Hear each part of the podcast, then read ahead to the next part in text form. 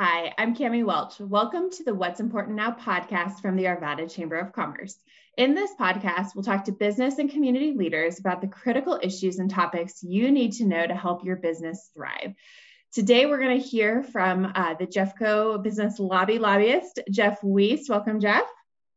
Good morning. Thanks for having me. It's been a busy start to the legislative session. So today you're going to provide us with an update on that, which we're grateful for. But before we jump into that, give us a little bit of background on who you are and what you do. Sure. Um, Cami, I am a contract lobbyist down at the state capitol. It's a little bit like being an attorney, although I'm not an attorney. Feels like you get to play one on TV quite a bit. I always compare lobbying at the state level to a combination of being an attorney and being a salesperson. Um, but you have to know you have to know the subjects and you have to build relationships, and that's a lot of fun. Um, been doing that for about 25 years now, which is shocking every time I, I say that. And I spent about 10 years before that as a Hill staffer back in DC.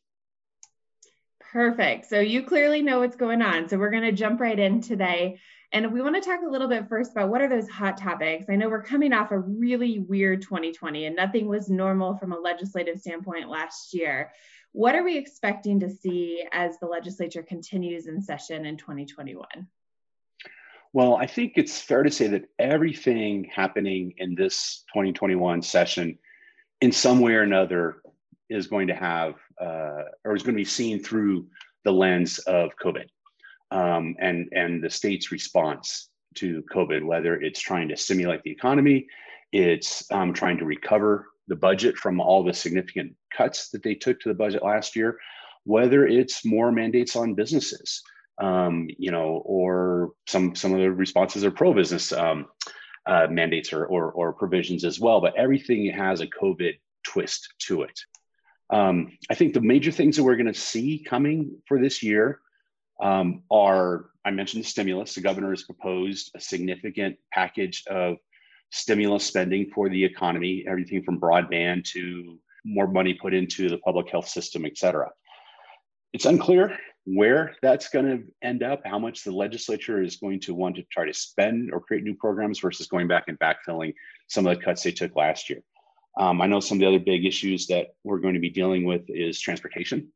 There appears to be, and we say this every year, but hopefully this year it might actually come to fruition, I mean, there's serious bipartisan momentum to, to put together a funding package. There isn't serious bipartisan agreement on what that package should look like. But because the Democrats control both the legislature and the governor's mansion, um, there's a shot that they might be able to get a Democratic package, which would be primarily uh, composed of new fee measures with some general funding, probably, um, for more transportation um, which is something that that we all know we, we seriously need. There'll be a big debate over healthcare. Um, the state is looking at creating a public option, which is similar to the debate that we have been seeing in DC, where you know you could call it kind of Medicare for all or Medicare for those who want it, maybe. Um, and then there's going to be a big fight, I think, over taxes. The um, the the majorities in both houses would like to see additional revenue um, they are going to be um, looking really hard at a number of um, exemptions that businesses and even individual taxpayers enjoy, both to create some more uh, revenue for the general fund, which you know helps backfill some of the COVID-related revenue losses. But they'd also really like to expand the earned income tax credit, the child care tax credit, um, maybe increase the um, the deduction for business personal property taxes, which is something that small businesses would really benefit from. So there's some positive things they want to do with that money as well. Um, those are that's just a handful of, of some of the big things that we haven't even seen yet, even though we've had almost probably more than half the bills we're going to see in this session have already been introduced. But those are the easy half. We still have the tough half to come. So I'm hearing you say there's no shortage of things for you to talk about, to work on, to really build relationships around. That's a lot to cover for sure. So thank you for that update. So give us kind of a sense of what you've already seen and how many bills have we seen and what is the general tone and are things passing? What are we seeing so far? Yeah, um, like, like I said, there are about 450 bills have been introduced so far out of the usually around 700 that get introduced each year. Um, we the, the Jefferson County Business Lobby has about 50 of those bills on its tracker. We haven't taken position on all of those, but there's a lot of lot of bills that have some kind of business impact, ranging from relatively minor to, to relatively major. Some of those include um, a couple of bills dealing with rural broadband, which is always a hot topic.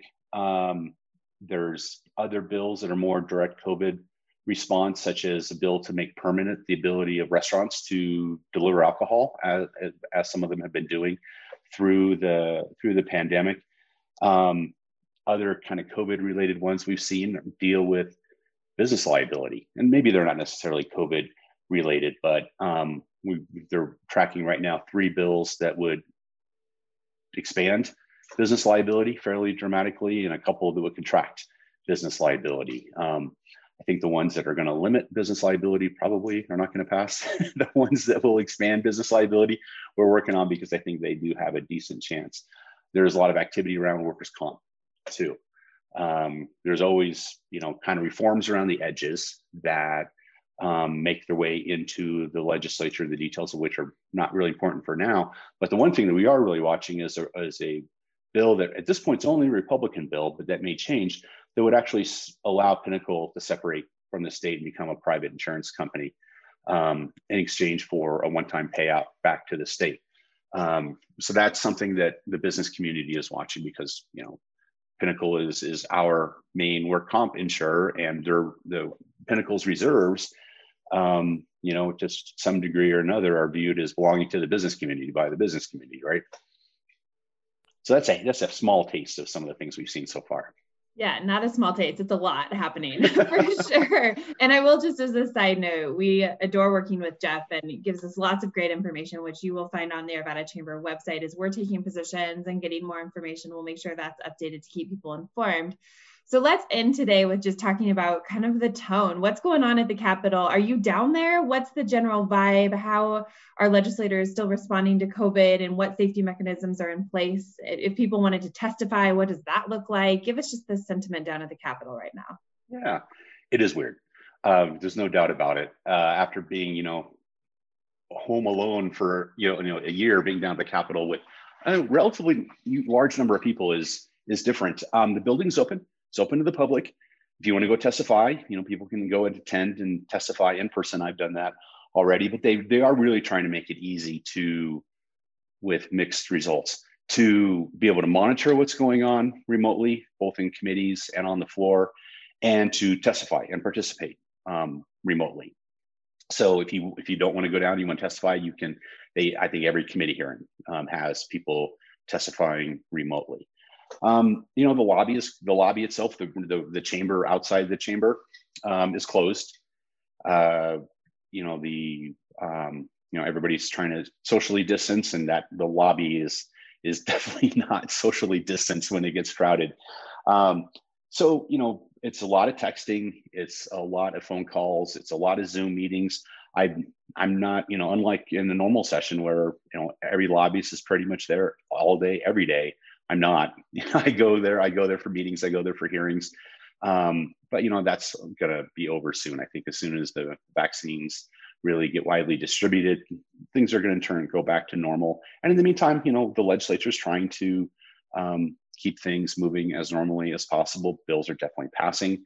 Um, there is less of a sense of partisanship than there was kind of at the beginning of the year. Remember, the beginning of the year, we were still kind of going through the, the throes of what you know everything happening back in Washington D.C. with the transition, and that made everything here more tense. I think we're getting past that hopefully a little bit, and we're seeing um, quite a bit of bipartisan action on on a lot of bills. That's good news for sure. So, one last question for you. What advice would you give to a business that feels passionate about a piece of legislation or wants to get more involved in advocacy conversations? Uh, join the chamber. your, your local Great chambers. answer. well, I mean, honestly, local chambers are always the best way to get into that process if you're new to it. Um, it can be intimidating trying to figure out what's going on at the legislature. Things move fast there isn't really the published schedule of when bills are going to come up you know is no is is more of a guideline than it is anything else so you know, chambers have the staff and resources to really dig into the stuff, pay attention to it, know what's important, know what's not important, and to have um, you know your voice heard at the Capitol, whether it's through me or through you know all the other different ways that the chamber can do that. Perfect. Well, thank you, Jeff, for your time today. We appreciate it. Uh, that is another episode of What's Important Now. We'll see you next time.